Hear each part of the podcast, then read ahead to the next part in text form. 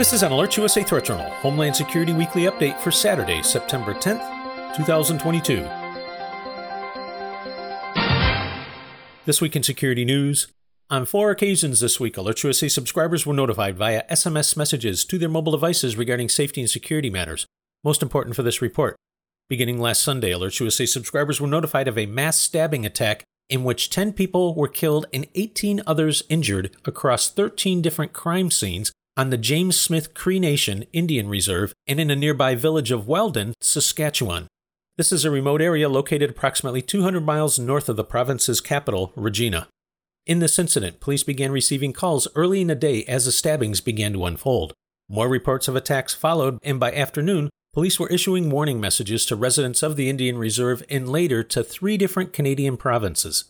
Early on, police identified two suspects in the attack brothers Damien and Miles Sanderson, aged 30 and 31, respectively. On Monday, police said Damien Sanderson's body had been found in a heavily grassed area near a house that was being investigated. Police went on to say that his injuries were, quote, not believed to be self inflicted. After a massive manhunt, on Wednesday, Miles Sanderson was spotted driving a stolen truck near Rosthern, Saskatchewan, approximately 100 miles to the west. Police in an unmarked cruiser used a pit maneuver to force him off the road where he was taken into custody. He died a short time later of what police are only referring to as medical distress. As of the time of this report's preparation, no solid motive has been established for the attacks, some of which appear to be targeted. This was one of the deadliest mass killings in Canada's history. Next up, also on Wednesday, Alerts USA subscribers were notified of a manhunt underway for an individual driving around Memphis, Tennessee, shooting random people while he live streamed on social media. The hours long rampage had police warning people across the city to shelter in place locking down a baseball stadium and university campuses, and suspending public transportation. Memphis police say four people were killed and three others wounded in seven different shootings and at least two carjackings. All this before Ezekiel Kelly, age 19, was arrested later in the evening in South Memphis after crashing a stolen car. As it turns out, Kelly was released from prison six months ago after serving just 11 months of a three year sentence for aggravated assault that stemmed from a shooting in early February of 2020. Shifting over to the war in Ukraine, Secretary of Defense Lloyd Austin and Chairman of the Joint Chiefs of Staff General Mark Milley were at Ramstein Air Base in Germany this week for a meeting of the Ukraine Defense Contact Group and discussions on long term military aid to the country. During this meeting, General Milley provided reporters with an update on combat operations and the effect Western weapon systems are having in the conflict. Here's General Milley. As you know, the Russians attacked beginning 24 February. So think in terms of 24 February to about the middle of April, the Russians continued a strategic attack to try to capture Kiev, get to the Dnipro River, assault through the south out of Crimea into the Donbass, and then also potentially conduct an attack against Odessa. Those attacks failed. They didn't seize the capital, they didn't topple the government, they didn't get to the Dnipro River, and they didn't seize Odessa. So, in the beginning of April, the Russians adjusted their war aim and they consolidated their forces in the east in order to attack and seize all of the Donbass and hold Odessa at risk. They launched that offensive on or about the 15th or 16th of April, and they have been defeated in that. Their operational objectives in that offensive have not been successful. They have not achieved all of the Donbass and they have only crossed the Dnieper River in the south in the vicinity of Kherson.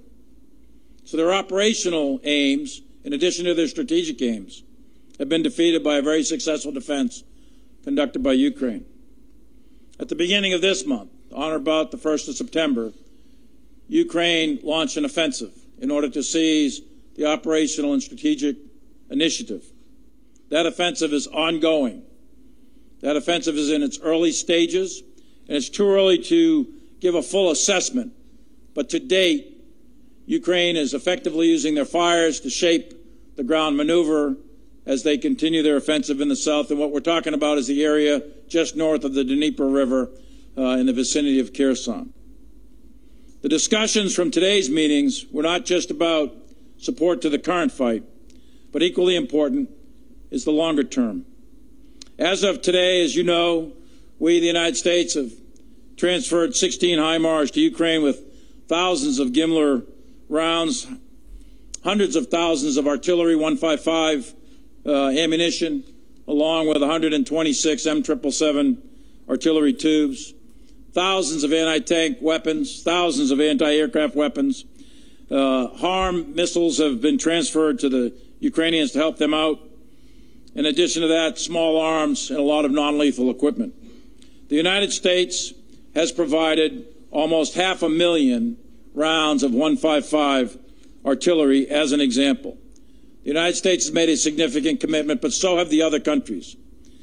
All of the countries are providing and according to their need, and Ukraine is being well supplied with all of the systems needed to defend themselves. We are seeing real and measurable gains from Ukraine in the use of these systems. For example, the Ukrainians have struck over 400 targets with the HIMARS, and they've had devastating effect. Russian lines of communication and supply channels are severely strained. It is having a direct impact on the Russian ability to project and sustain combat power. Russian command and control in the headquarters have been disrupted, and they're having, they're having great difficulty resupplying their forces and replacing their combat losses. The war is not over. Russia's a big country. They have very serious ambitions with respect to Ukraine. So, sustainment of Ukraine to continue their fight for their survival will be necessary. Next up, in travel security news, Alerts USA once again reminds listeners that just weeks ago, the State Department issued a new worldwide caution warning of the continued threat of terrorist attacks, demonstrations, and other violent actions against U.S. citizens and interests overseas. Current information suggests that terrorist organizations continue to plan terrorist attacks against U.S. interests in multiple regions across the globe. These attacks may employ a wide variety of tactics to include suicide operations, assassinations, kidnappings, hijackings, and bombings.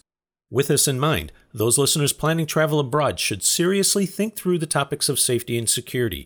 At a minimum, Alerts USA strongly recommends checking out the U.S. State Department's travel website, as well as that of the CDC, for safety, security, and health considerations for your destination, as well as for the latest evolving international travel regulations. In addition to U.S. government travel guidance, Alerts USA also recommends taking a few minutes to visit the equivalent websites of the Canadian, Australian, and British governments to see the travel guidance that those nations are providing to their citizens, as security analysis and assessments often vary. Links to those foreign government sites can be found in a weekly Threat Journal email newsletter. Finally, Alerts USA also recommends U.S. citizens planning travel abroad take a few minutes to register your trip with the State Department's Smart Traveler Enrollment Program so you can receive important information directly from the embassy about safety conditions in your destination country both before and while you are there, as well as to help the embassy contact you in an emergency. You can find more on each of the stories in this report in the latest issue of the Threat Journal email newsletter. Take a moment and visit threatjournal.com to sign up. The publication is free, and a copy of this week's issue will be immediately sent to you via email. If you would like to receive Homeland Security related threat and incident alerts on your mobile device, such as those mentioned in this weekly update, visit alertsusa.com. Alerts USA continues to monitor the overall domestic and international threat environment and will immediately notify service subscribers via SMS messages and email of new alerts, warnings, and advisories, or any other factors which signal a change in the overall threat picture for American citizens as events warrant. This has been an Alerts USA Threat Journal Homeland Security Weekly Update for Saturday, September 10th, 2022.